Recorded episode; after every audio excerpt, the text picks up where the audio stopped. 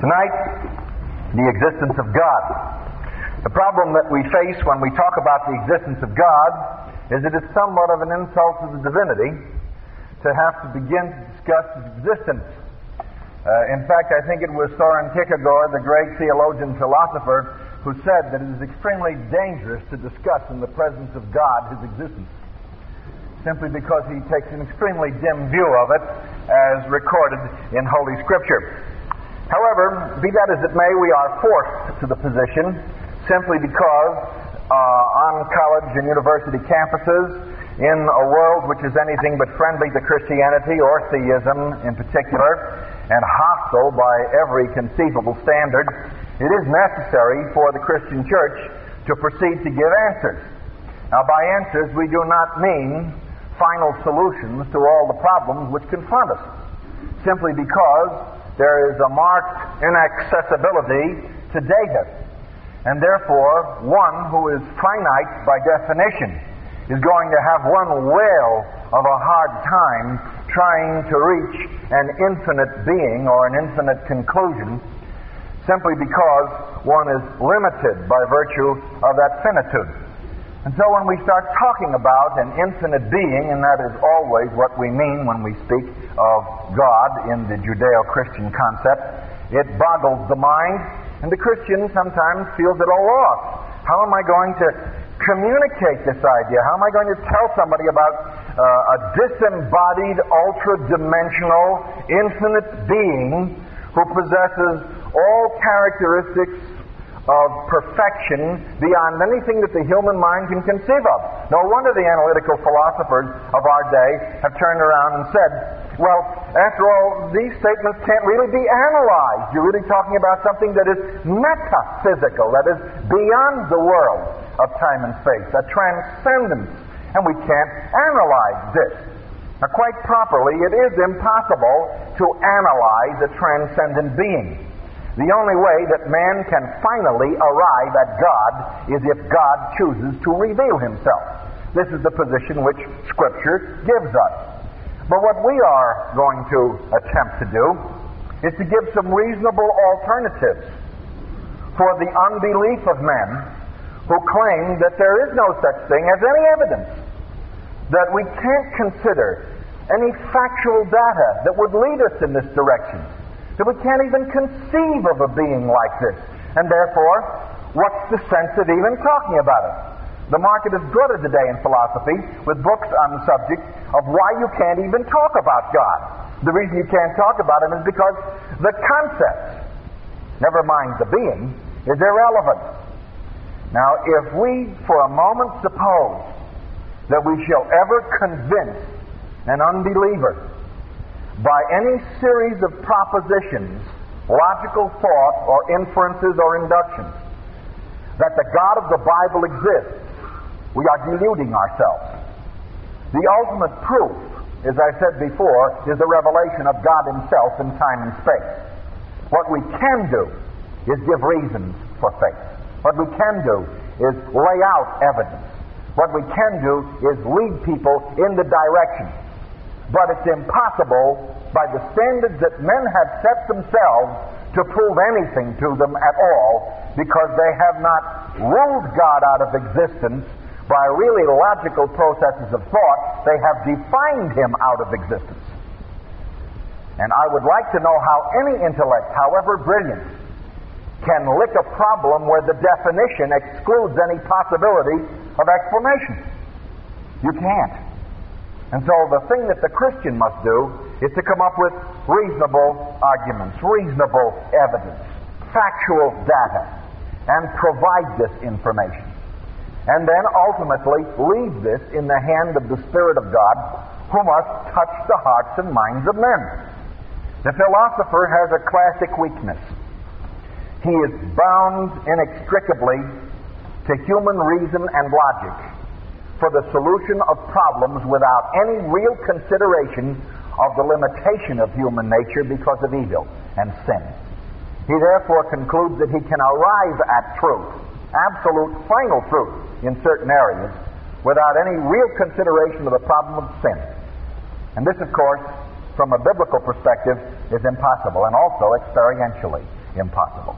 So what we will try to do in discussing the existence of God and even the term is questioned today by philosophers and multiple facets of unbelievers. All we're going to try and do is to look at the evidence. We had a governor in New York State a few years back whose name was Al Smith. He was the first Roman Catholic ever to run for president. And every time he was challenged by any of the people who wanted to point out something about him and his administration as governor of New York, he would say, Let's look at the record. And then he would proceed to reel off the record of his administration. And that phrase came from American politics into uh, our colloquial vocabulary. Let's look at the record. All you can do with the unbeliever, philosopher, psychologist, psychiatrist, scientist, or just general Joe, is to present facts and evidence. You can never, ever, by the standards which have been set up, prove something to you. There's a very interesting book uh, that was released a few years ago and has now gone through 26 editions. It's called Science is a Sacred Cow. It's written by uh, Dr. Anthony Standen, formerly of Columbia University, a professor in the science department. He dedicated the book to the Long Island Railroad. He said, the longer the train was delayed, the more chapters I could write. That gives you some idea of his approach to the subject. He began by pointing out that the scientific method, so admired by the philosopher, who wishes to pour all truth into that mold, is really not so reliable after all. And he takes about 10 or 12 chapters to show just why scientific methodology and scientism have become the proverbially religious sacred cow. And the philosopher has gone down the primrose path hand in hand with the scientist. What the scientist, says Dr. Standen, does not realize is that the moment he starts to extrapolate from his premises to a conclusion, he is no longer a scientist, he's a philosopher. And the moment the philosopher attempts to go into the world of science and demand that it confirm experientially and empirically everything so that he then can extrapolate a philosophy or an epistemology, a theory of knowledge from it. Then he commits empiricide simply because there is a fantastic gap between philosophy and science that the philosopher doesn't grasp, and says Dr. Standen, neither does the scientist. So, we begin by recognizing that there are sound principles of inductive reasoning. We also recognize analogy as a valid course of study. And, of course, the four formal laws of logic before whom all philosophers bow daily. What we are interested in is finding out whether or not there is a reasonable alternative to the non existence of God as put forth today in our culture. How is it possible for us to do this? Well, I'd like to begin this way. I'd like to point out that there are standard arguments used for the existence of God. They have very impressive names the ontological argument, the cosmological argument, the teleological argument, the moral argument, ad infinitum, ad nauseum. And you can go on with all the different forms of them from volume to volume to volume. In fact, I have a volume with me I brought along just for kicks called The Cosmological Argument, The Spectrum of Opinion. Now, in this one book, and I easily show you 400 more just like it, the philosophers have broken down one argument for discussion. And they are still chasing the argument, and nobody's really settled except the philosopher who says, this is the answer. And then somebody comes along in the next chapter and says, that's not the answer. And somebody comes along in the next chapter and says, they're both wrong, this is the answer. And then in volume two, they proceed to recapitulate why the other one doesn't have the answer. Now, if I seem hostile to philosophy, I am. And the reason I'm hostile is not sour grapes. I was an A philosophy student. I took my master's degree in philosophy at New York University under Dr. Sidney Hook, who gave me all the reasons why I shouldn't believe in God. I learned atheism and emergent naturalism from him. I'm hostile to philosophy for one basic reason. It leaves everybody hanging on a chain out in space. The chain has no beginning and the chain has no end, and you're somewhere hung in the middle. The philosopher really doesn't care. He's only interested in the particular link in the chain, which is his philosophy. Now, if you don't think that's true, simply go and analyze the whole history of philosophy from Anaximander and Anaxagoras all the way through to the present day. And you will find that they all consistently, in each school, recapitulate and then refute each other. No wonder that Tertullian, the great church father and philosopher, said, There will never be, there can never be any agreement between Athens and Jerusalem. Athens is the worship of human reason, and Jerusalem, the worship of divine wisdom. You can have no agreement between these two. God inevitably must triumph in his own creation. Otherwise, there's just no sense, no purpose, no meaning to anything. And that's where Jean Paul Sartre leaves us, in No Exit. That's where Albert Camus leaves us, in his writings. The utter depravity, the utter darkness, the utter meaninglessness and purposelessness of mankind and nature. And Bertrand Russell, looking back over his life at the age of 92, said, I see only bleakness and darkness and despair. Why? He began raised in a Christian home and then proceeded to abandon some good sound reasoning, I might add, and come to an agnosticism which left him at the end in utter despair. Now, this does not mean that there is not something good in contemporary philosophy or historic philosophy. It doesn't mean that we can't learn something it means that we must look at it in the proper perspective of God. And the proper perspective of God is Colossians chapter 2. Beware lest anybody ruin you through philosophy, through empty deceit and after the rudiments and basic elements of this world, and not after Christ. For in him dwells all the fullness of God in flesh. It's a marvelous statement. For in him dwells all the fullness, pleroma, te, theotetos, somatikos, all that God can mean in flesh. That is incarnate wisdom. So, we have a very definite position. We make absolutely no apology for it. Christianity begins with summa theologica and summa philosophia. The supreme theology, God was manifest in the flesh. Summa Philosophia. God has revealed His wisdom to man, not that man may love his own mind, but the mind and being of God. Now, we have a position. Please don't go around apologizing for the fact that we're theists. That, that's what we're, we are. We are theists. We believe in the existence of one God. And we believe in an eternal, disembodied, ultra dimensional being creator and sustainer of the universe and Savior of the world in Jesus Christ. We have a very definite position. Know, when Christians go to lecture sometimes, uh, as sometimes I have the opportunity to do, in hostile philosophy departments, they have a tendency to go in almost apologetically as if philosophy had refuted Christianity.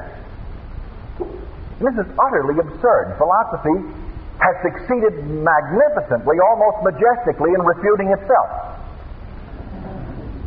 And the Christian, therefore, ought to recognize that we have a lot more going for us experientially in terms of purpose and meaning.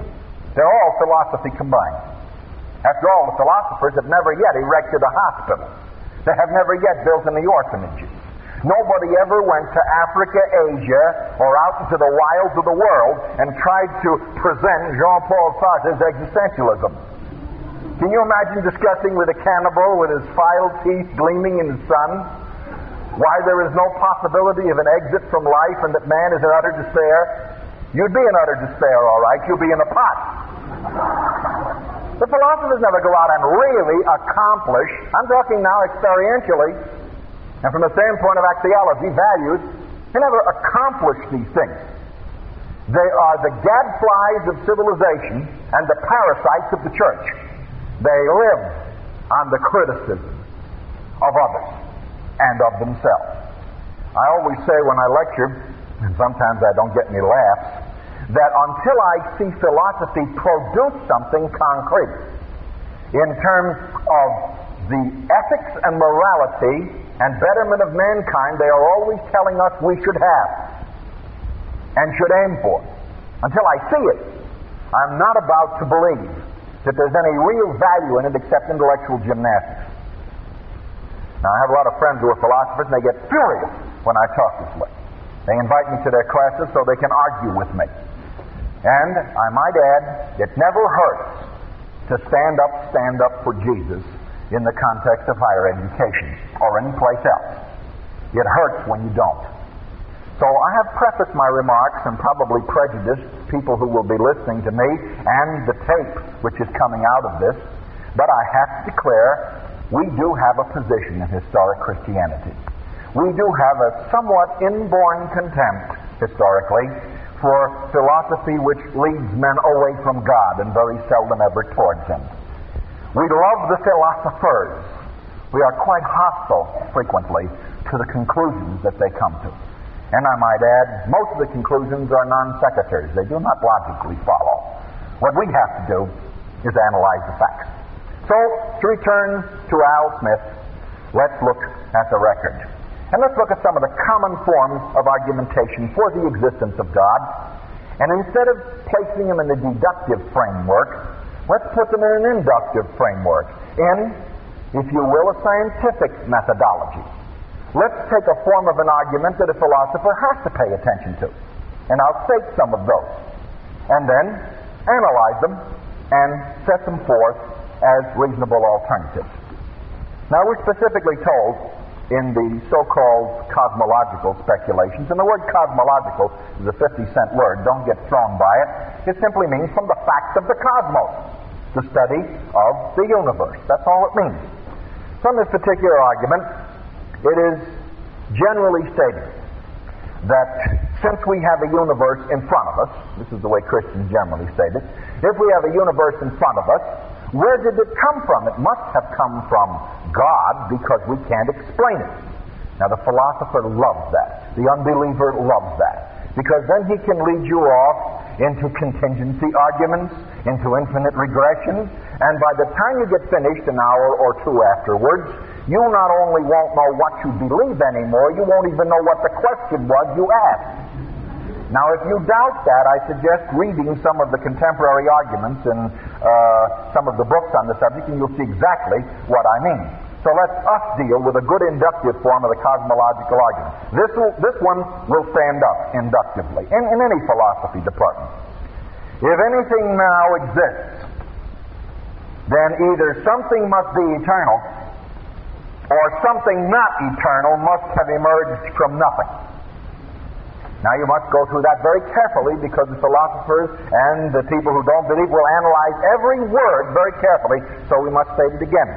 If anything now exists, and I think we're reasonably sure that that's true, then either something must be eternal or something not eternal must have emerged out of nothing or from nothing. Now, is it more reasonable to believe that something emerged from nothing? Or is it more reasonable to believe that the universe is eternal? Is it more reasonable to believe that the universe is illusory? Or is it more reasonable to believe that the universe is created and therefore finite? Actually, you have about four choices. So we review them. First, the universe is itself eternal and is the product of chance. Well, is it true? In physics, there is a law called the second law of thermodynamics. It still stands. It holds that the universe is losing energy by heat, heat energy by friction. So that right now, what is happening is that greater temperatures tend to lesser temperatures, and that in the end, the consummation of the universe is maximum entropy, which means cold. We have some illustrations of it in our own solar system. Pluto, Uranus are right now encased in ice. Why? They cooled off. The sun is cooling off. The analysis of the stars, the furthest out all the way in, including quasars, tell us that we are dealing specifically with cooling processes. Therefore, we are not living in an eternal universe. Because whatever tends to maximum entropy was at one point in time greater than it will be when the maximum entropy arrives. What am I saying? It's getting cold. That's all. Sounds very philosophical and very uh, erudite when it's read and propounded page after page. What does it really mean? We're running out of energy. Now, I'm sure you understand what that means. Simply because gasoline will shortly be 50 or 75 cents a gallon. We are in an ecology crisis. We're running out of the resources of energy in our own civilization and, I might add, on Earth. And therefore, people are now beginning to consider the problem of energy. Okay? Then use this illustration when you talk to people about an eternal universe. How come we're in an energy crisis? And they will say, oh, well, because of, well, we're running out of our natural energy, energy resources. But we shouldn't be running out of our natural energy resources.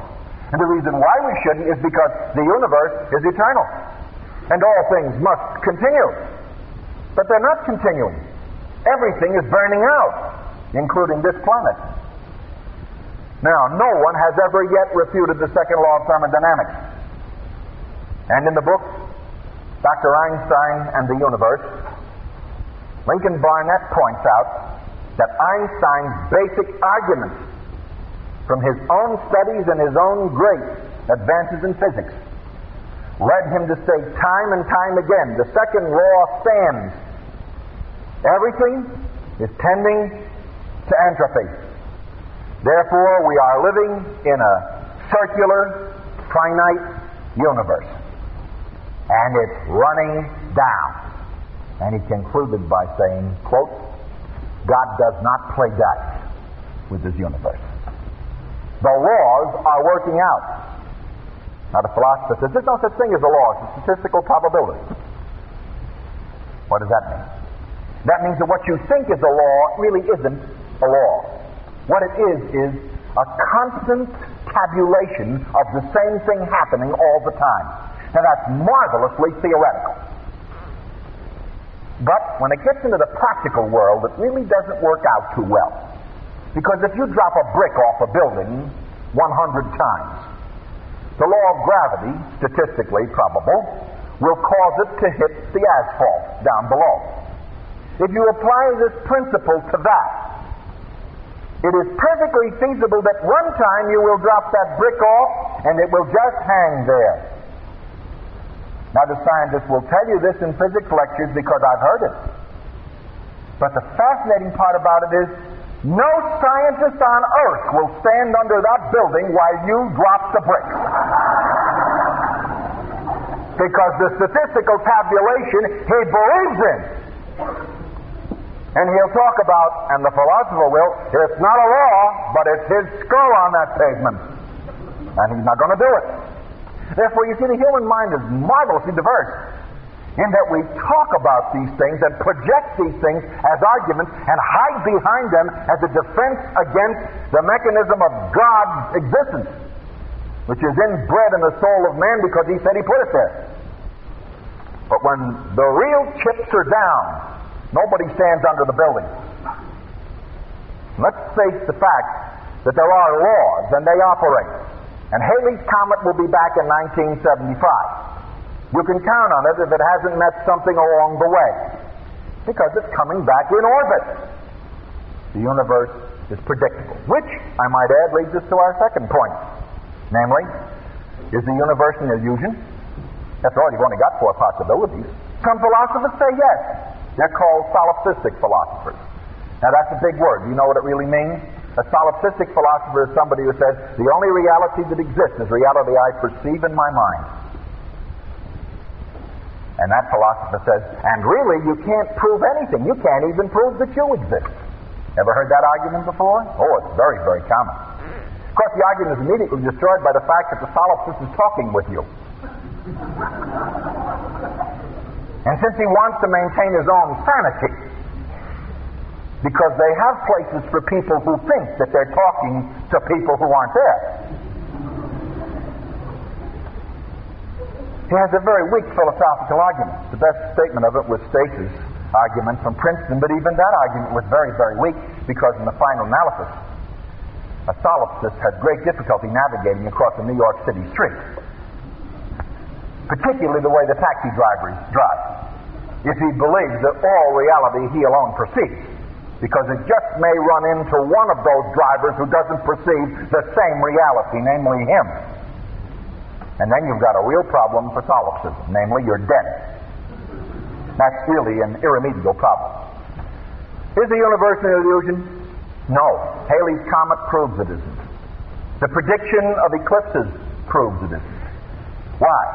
Because an illusion exists in the mind of the person suffering from it.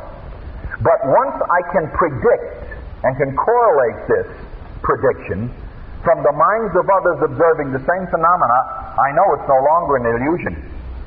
It's correlative truth. And it is statistically verifiable. The universe is not an illusion. Oh, sure, there are galaxies that burned out millions of years ago. I don't know anything about them. In fact, the nearest galaxy to us, if it blew up tomorrow morning, the light from that galaxy traveling to us would take two million years to get here at a speed of 186,000 miles per second. That's pretty far out. Well, that indicates that it's possible for us to be looking up at galaxies and think they're there, but they're not. One of the pet arguments of the illusionist. Very true. It could very well be. But in the universe I live in, there is predictability. And therefore, I can see and I can predict. And there's considerable evidence from the shift in the red shift in the spectrum and other scientific facts we don't have time to go into that there's reality way out there on the fringes of the galaxy. So the universe is not eternal because it's running down, as the old statement goes. The universe is certainly not illusory because we can predict is indeed the universe now something which arose spontaneously out of nothing? And we're back to our basic premise again.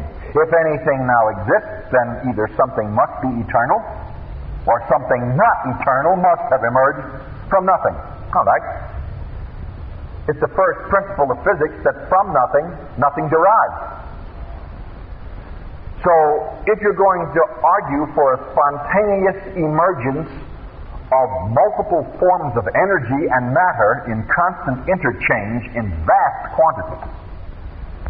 And you are going to say that this emerged from absolute vacuum, from nothing. You are at the juncture of having to affirm more faith in an irrationality than in the belief of an intelligent being who created the laws that govern what we can observe. Now, if the Christian thinks for a moment, the Christian knows that the average mind is not going to buy the universe out of nothing. Because everybody recognizes the fallacy instantly. From nothing, nothing emerges. Now, I know there are philosophers, and this may come as a shock to you, and even astronomers, who have said with a straight face that from nothing, nothing comes is not necessarily true. One of them was Fred Hoyle, who set forth the steady state theory that the universe was always exchanging energy and converting it from energy to matter and back again. Therefore, the universe was eternal. However, his theory was disproved a few years ago by his own colleagues, and then he wrote another paper. And I read the paper, and it was fascinating, particularly a sentence in it where he said, that the only possible conclusion that we can now come to in astronomy, as far as he is concerned, is that the entire universe emerged spontaneously from nothing. I read it twice because I wanted to be sure I was reading the right thing. And that's exactly what it was, so help me. Now, if the Christian says in philosophical discourse that the universe emerged spontaneously out of nothing by a direct act of an other dimensional being, we're crazy, irrational, and illogical. But the scientist and the philosopher will cooperate together in affirming an even greater absurdity. that within this dimension, with no evidence whatsoever, everything just appeared at 6 a.m., 12 and one quarter billion years ago. I think that requires an enormous amount of faith, and scientists and philosophers are not supposed to have any. Remember that, that's a prerequisite. Faith is the substance of what is hoped for, the evidence of the intangible. The scientist proceeds from a particular instance to a general conclusion and validates it inductively by experimentation. It's going to follow scientific method to establish the universe as emerging spontaneously out of nothing. I would like to see the data and there is none. Therefore, it has to be rejected. And finally, the universe was created and is therefore finite. It was created by a force transcending it by infinity, and a force that we cannot observe in this time space continuum. Now, our philosopher friends come back and say, well, that force itself could have ceased to exist and the effect or the universe gone on. And so you're chasing a phantom. You can't find God there. Well, we're not attempting to find God there. We are attempting to show that the universe is finite and that the cause for its existence is not here. And we are attempting to show that there's no evidence that any cause for this universe disappeared a long time ago. Why? Because there's such a thing as radioactive decay. And the scientist and the philosopher recognize it. He recognizes the fact that radium has a specific half life and that it inevitably ends up as lead. We have radioactive carbon dating, which tells us the age of fossils, and the scientists will swear by it. We have nuclear fission dating, dating and we have potassium argon dating, all of which tells us the age of rocks and fossils and other things. Accepts it. In accepting it, he is acknowledging that there is a measurement of time. And he ends up with a universe somewhere between four and a half and twelve and a quarter billion years old. And it has absolutely no evidence at all for existence on a scientific basis. Therefore, we are faced with a finite universe running down, which had to have an origin greater than itself. There's no reason to suppose that the initial cause just disappeared. And the Christian can now begin to argue what is known as causality. And a lot of people don't like that. Because the moment you talk about causality, the philosopher comes back and says, the minute you talk about cause and effect, you have to start arguing back and back and back and back and back, and even God ends up as an effect. Or perhaps as a cause caused by something else. Another way of stating it. How does a Christian deal with this? Well, a Christian can deal with cosmology by pointing out very simply that the God of biblical theology is the most reasonable option of the four possibilities. We haven't proved God's existence. We have disproved the affirmations of the unbelieving philosopher and scientist that this is the way it was done. And we have arrived at a more reasonable explanation which is perfectly in accord with what we find in Holy Scripture. Therefore, what we are saying is what we believe is more reasonable and more rational, and in the end, more scientific and logical than what you believe. Now, on your own grounds, we affirm it. Let's go a step further. Is there such a thing as cause and effect? Yes, there is. And we can see it all about us. Let me state causality in an inductive form. Christians don't generally do it this way, but we ought to because it's a good statement. In causality, if there now does exist a chain of causality, then either it is itself eternal as a chain, or it originated in an eternal potential cause, or it originated from nothing. I'm restating Thomas Aquinas, inductively, not deductively. What does it boil down to in common everyday language? It means that every effect has a cause. And if you start regressing from you to your parents, and if you start regressing from Earth back into the solar system, eventually you end up, the best scientists tell us, with grandmommy and granddaddy hydrogen atoms. Now nobody knows where they came from, but they were there. George Gamow points out in the Big Bang Theory that this gigantic explosion brought the universe into existence. And nobody knows where the atoms came from, but they exploded. And this is what brought the universe to what we see today. Now let's ask ourselves the question what do you think of a chain that is suspended between earth and moon? The chain is not anchored to earth, nor is it anchored to moon. It's simply a chain. And it has no beginning and it has no end. It just simply hangs there. If you were to see a phenomenon like that through the telescope, I think you'd have to ask yourself a few rational questions. You know, like, I mean, what does it mean? Or further than that, if you wanted to think of it more seriously, why doesn't it connect? Or if you wanted to go back more philosophically, it doesn't have a beginning, it doesn't have an end. Oh, All it is is a link of chain hanging there. You begin to reason about that and think about it. I mean, if you're a rational being, I think. And I think what you'd have to come up with is that that chain had to have some connection of the links between it. And that the connection that forged those links must also have had some capability to suspend it where it was. Because you see, if I see link after link after link, I must come to the conclusion that some intelligent source put the links at least together, even if there's no beginning to it or no end.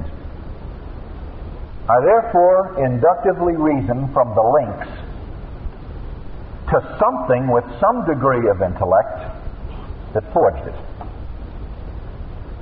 This is precisely what St. Thomas was trying to do, only he went about it deductively instead of inductively. And so he left us with a very good argument that a lot of Christians don't use. Here it is.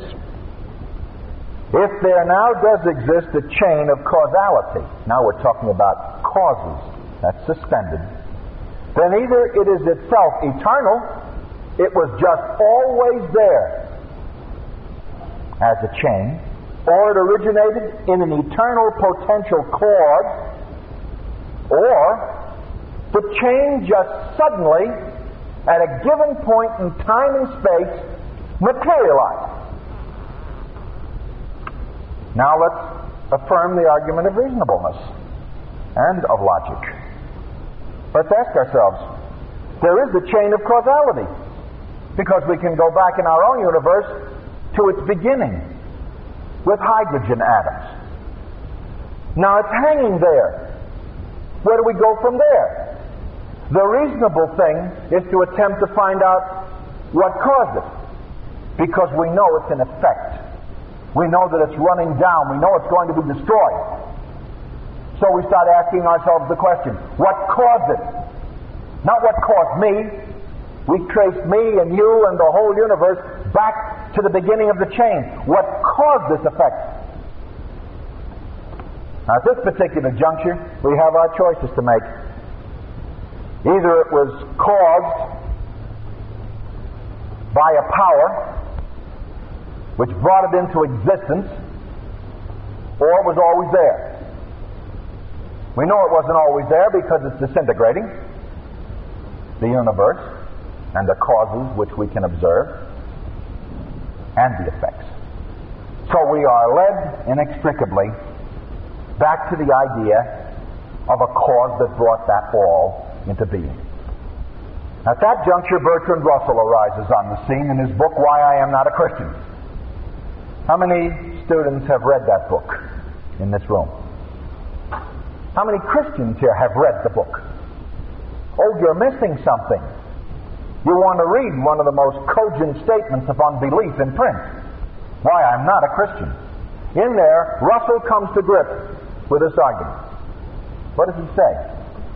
He says, granted we come back to the atoms, and granted we come back to what is in effect, why should we say that God, since He is the next step, the Christians affirm, is Himself uncaused? It does not logically follow that if we come back to the atoms and then to Him, that He cannot be caused by something greater than Himself. You know, some Christians look at it and they say, that doesn't make any difference. It makes a lot of difference. Because if you get back to the atoms and back to the Creator, the philosopher and the unbeliever says, what makes you think that what created it wasn't caused? And the Christian has no logical defense at that point. So, you have to use, I think, a very excellent defense that somehow or other perturbs people who get to this point. And maybe you'd like to write it down because whatever perturbs them is worth having around when you need it. Let's look at it for a second. Let's assume we get back from Grandmommy and Granddaddy hydrogen atom to God. All right, we're there. Now we appear in the presence of the deity and we have a philosophical dialogue for the sake of making it very plain and that we can grasp it instantly. Then we say, We have arrived at you, Creator. But it does not logically follow, sequentially, that you yourself are uncaused. And the Creator would say, Absolutely accurate, perfectly logical and rational. I concur. Then where do you go? Because the Creator would rejoin, However, you have arrived at me. And I am, whether caused or uncaused, your creator. Granted? Yes. Good. Why don't you obey me? And at that juncture, all philosophy, logic, and rationality disintegrates. Because there is no possible defense against the being who says, whether I'm caused or uncaused, I'm here. And what difference does it make if I have a cause and another God made me? I made you, and you are answerable to me in time and space. Now I'd like to know what you're doing with my son, and with my gospel, and with the revelation that I gave you approximately 2,000 years ago. What is the answer then of the philosopher and the unbeliever who has arrived at what he says can be? A deity who has a cause. His only answer can be, ah. That brings up another point of ethics and of choice and of free will. And the Creator's rejoinder would be, I gave you free will. I made you in my own image. We are now back at me. Where do you go from there? The answer is always going to be no place. It's amazing to see how many Christians, afraid of making God finite, don't use the arguments.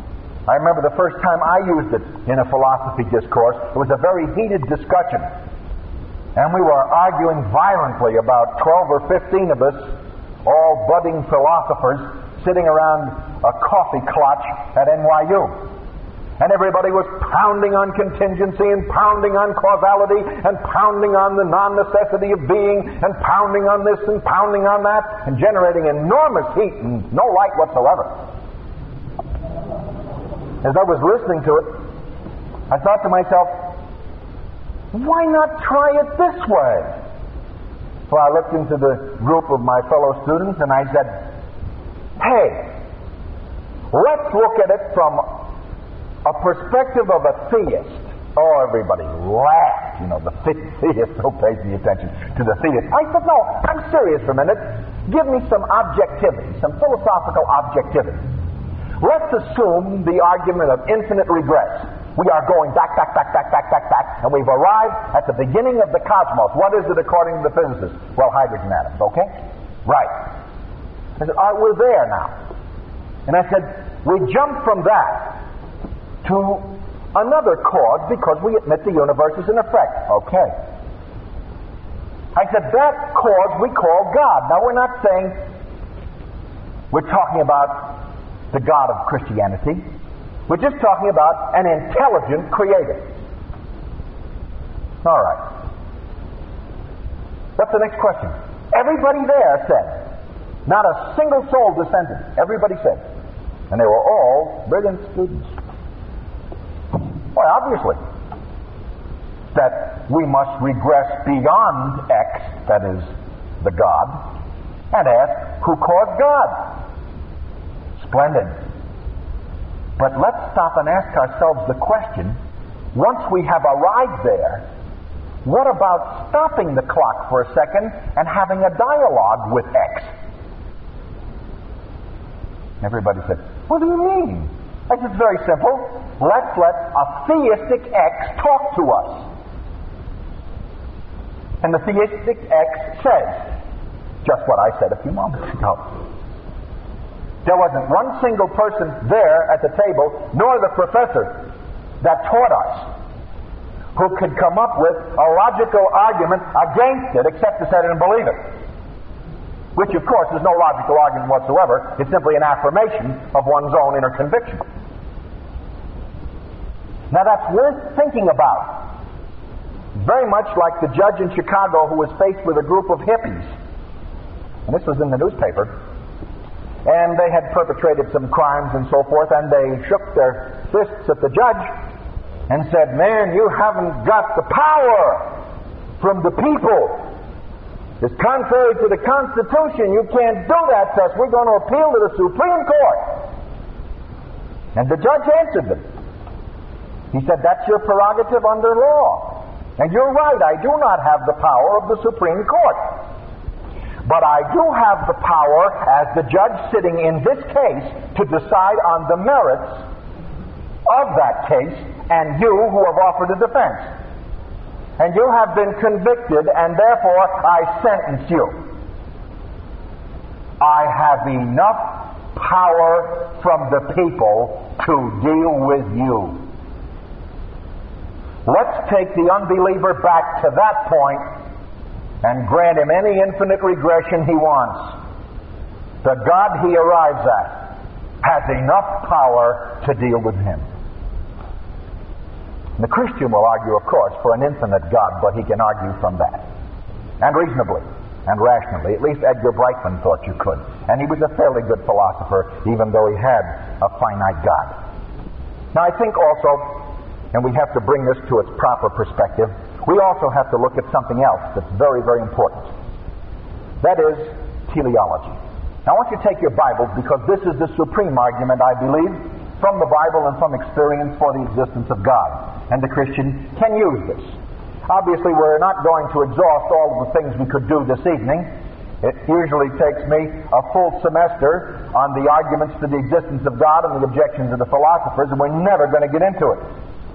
But let's primarily, when I say the philosophers, incidentally, I mean unbelieving philosophers. There are some who are believers. It's a small minority, I assure you, but they are believers.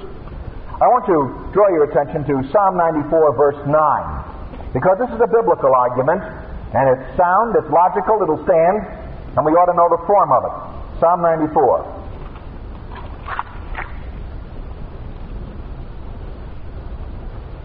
Verse 9. He that planted the ear, shall he not hear? He that formed the eye, shall he not see? Now, I want you to take that and underline that verse. The planting of the ear and the planting of the eye. The psalmist says, under the inspiration of the Holy Spirit, the designer of the ear, he can't hear. The designer of the eye, he can't see. The argument is implicit right in the structure of the text of design, of purpose. Hence the Greek word telos, or finality, the purpose, the design of the whole thing. The teleological argument for the existence of God. Now there are many forms of it. But I think what we can say is this quote, Can we believe that the purposes, purposiveness of our sensory organs can be rationally explained without an intelligent purposer? Close quote. That's a good question from a Christian philosopher. Can we believe that the purposiveness of our sensory organs can be rationally explained without an intelligent purposer? Close quote. There are many ways that we can state the argument from teleology. It's used in different places in the Scripture. In Psalm 19, verse 5, we have another occurrence of it. And I'm going to go into some of the philosophers who have made some interesting comments on it and very strongly in support of theism. Psalm 19:5. These verses you ought to know because they outline this, which I consider to be the strongest argument. And there are a number of philosophers who arrived at the same thing.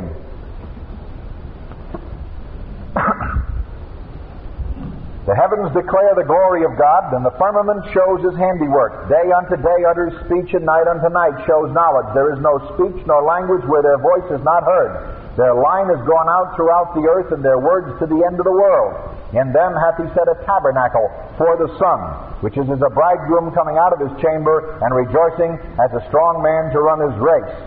His going forth is from the end of the heaven, and his circuit to the ends of it, and there is nothing hid from the heat thereof. What are we seeing here?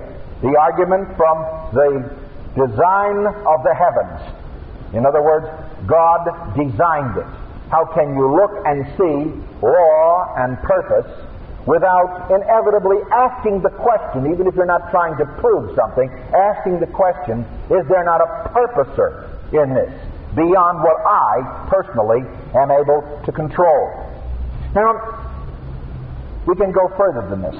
Romans chapter 10, verses 17 and 18, the Apostle Paul makes reference to this very point, arguing for the power and universality of God from teleology. And again, and he was no mean philosopher himself, the argument is found in Romans chapter 1. The invisible things of him from the creation of the world are clearly perceived, understood by the things which have been made, even his eternal power and divinity. So man stands without excuse. What is it that condemns men? That the invisible things of God are seen in the purposes of creation. So that man cannot have an excuse. Now, there are a number of people that have objected through the years to the argument from teleology. You'll find a disconcerting factor in dealing with unbelieving philosophers and people who attempt to sustain their arguments. They have a habit of only quoting what passages out of other philosophers that suits their case. And they omit other ones. Point in question. David Hume, the great empirical philosopher. Brilliant genius of a man who quite properly criticized deductive arguments for the existence of God and laid them to rest. And I am with him to the end. They should have been laid to rest. They simply obscured the facts. But Hume is always quoted. Always. In every philosophy course I ever took. And I've interviewed literally hundreds of people on this subject, asking them questions to satisfy my own mind. I never heard anybody in any university or college ever quote David Hume positively on teleology or on the fact of God's existence or any evidence that could support it. Never once. He's always quoted as the man who destroyed the arguments for the existence of God. I'd like you to listen to the man who destroyed the arguments for the existence of God from something that's not found in the class notes and in the assigned readings. Natural History of Religion, David Hume. Quote The whole frame of nature bespeaks an intelligent author. No rational inquirer can, after serious reflection, suspend his belief a moment with regard to the primary principles of genuine theism and religion. Close quote. This comes as a shocker to a lot of people that think that Hume was trying to destroy it. In fact, in an interesting dialogue, which I took the trouble to bring along so that we might see it in its proper context, David Hume, according to the editor of these selections, made this statement. And I'm quoting now the editor of this series. It may seem strange that defense of the teleological argument is undertaken in the following by one who apparently had little sympathy with it. However, it only emphasizes Hume's great philosophical ingenuity, for he does not shirk the task of putting the argument forcibly. The cause or causes of order in the universe probably bears some remote analogy to human intelligence. And then, listen. The world is one vast machine and is divisible into a network of smaller and yet comparable machines that far outstrip human comprehension. Reasonable men, he says, quoting Hume, are forced to conclude that the source of everything is a superior mind or intelligence. Close quote. Now, what interested me further was in reading this particular synthesis of Hume, something here that I think a lot of Christians ought to be aware of, and I'll be happy to supply the references to it. It's found in the Cosmological Arguments, A Spectrum of Opinion, the chapter on David Hume, and the editor is Donald Burrill. And the publisher is a Doubleday uh, publication from New York. I quote now Consider, anathematize the human eye, survey its structure and contrivance. This is now and tell me from your own feeling if the idea of a contriver does not immediately flow in upon you with a force like that of a sensation. The most obvious conclusion surely is in favor of design.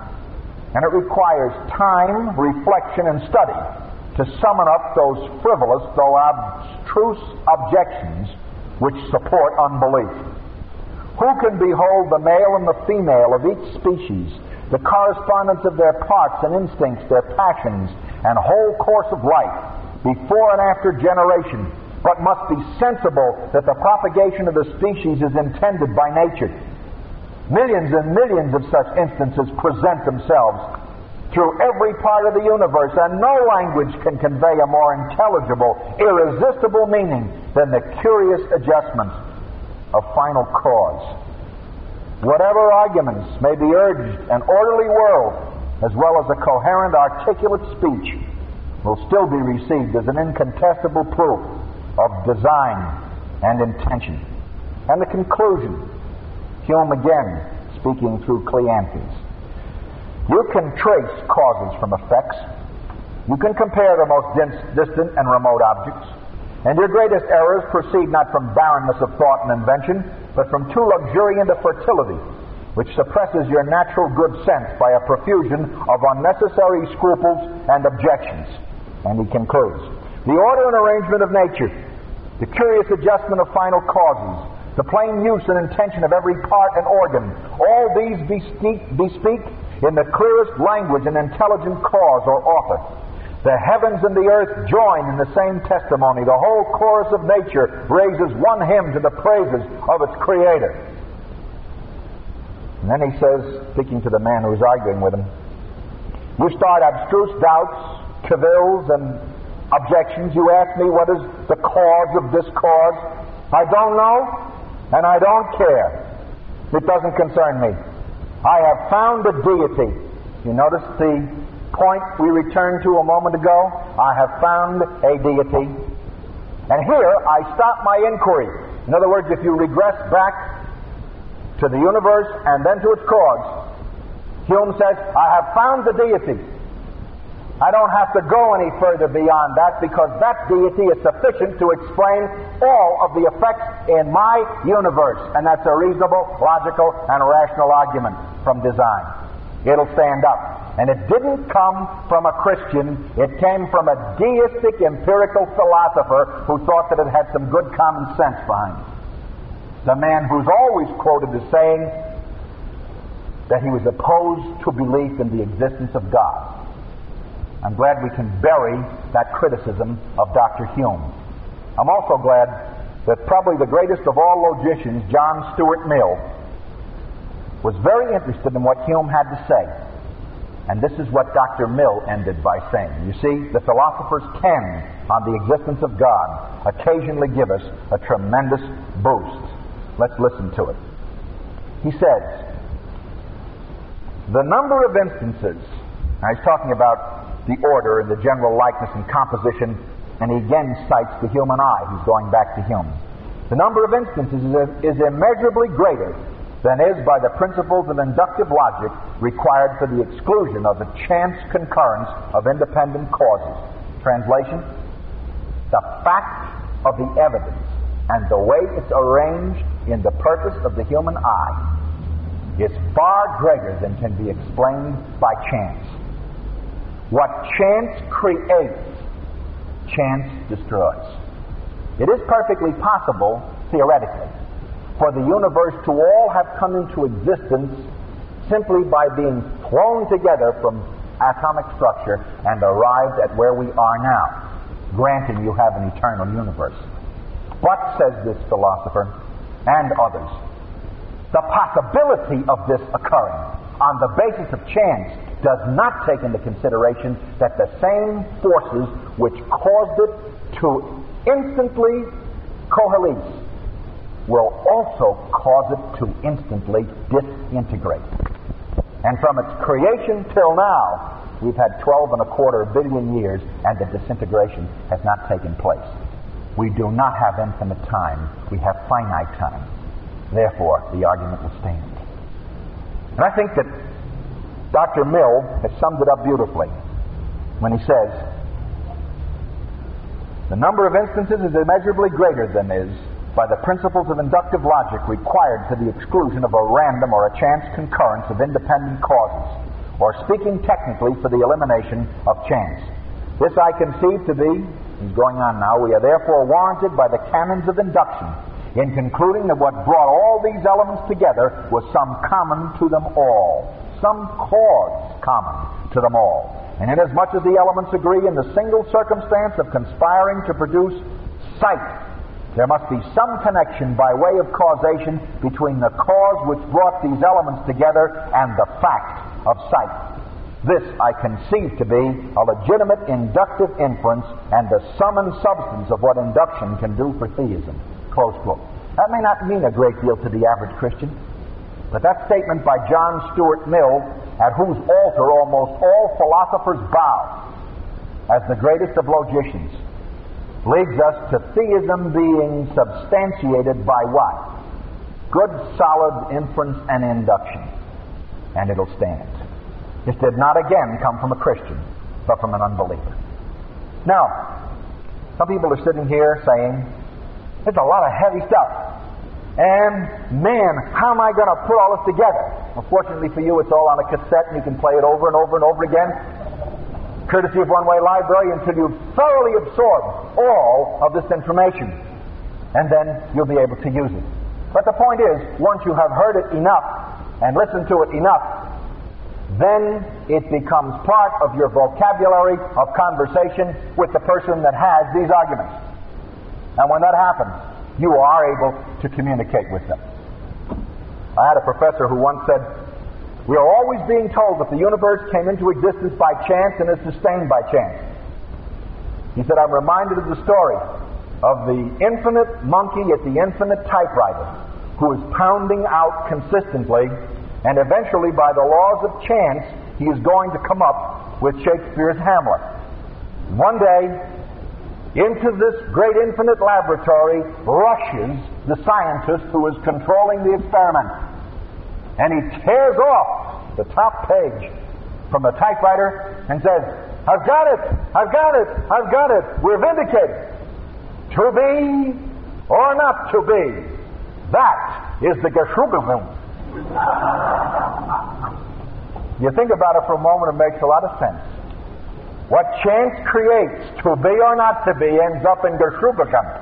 Why? Because there is no purpose and no design. You see the importance of purpose and design. We can argue from the human eye. God said so, and it turns out that God is buttressed in his opinion by no less a logician than John Stuart Mill, which I'm sure impresses all Christians and has impressed God for ages.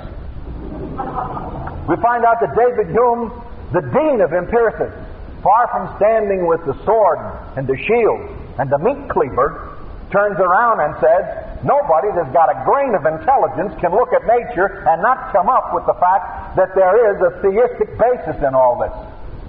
And that's what he said. And there are just scores and scores and scores of people who are not philosophers who have come to precisely the same conclusion. Now we can go on to Bertrand Russell, but you'd be asleep. We could go on to Ludwig Feuerbach and you couldn't pronounce his name. We could go on to all of the rest of them and see each of the facets of modern unbelief. But to conclude, the Christian has a pretty sound basis for belief in a cosmological structure and argument. There is such a thing as existence. And if anything now exists, then either something must be eternal or something not eternal must have emerged from nothing. It is more reasonable to believe that something is eternal. And the God of biblical theology is the most reasonable option to all of it. There are only four choices you've got, and each one of the four choices has been examined and inductively analyzed. Causality is here. And if you run into infinite regression, then you can always remember that when you get there, you can ask the nasty question from the position of that being What have you been doing in my universe?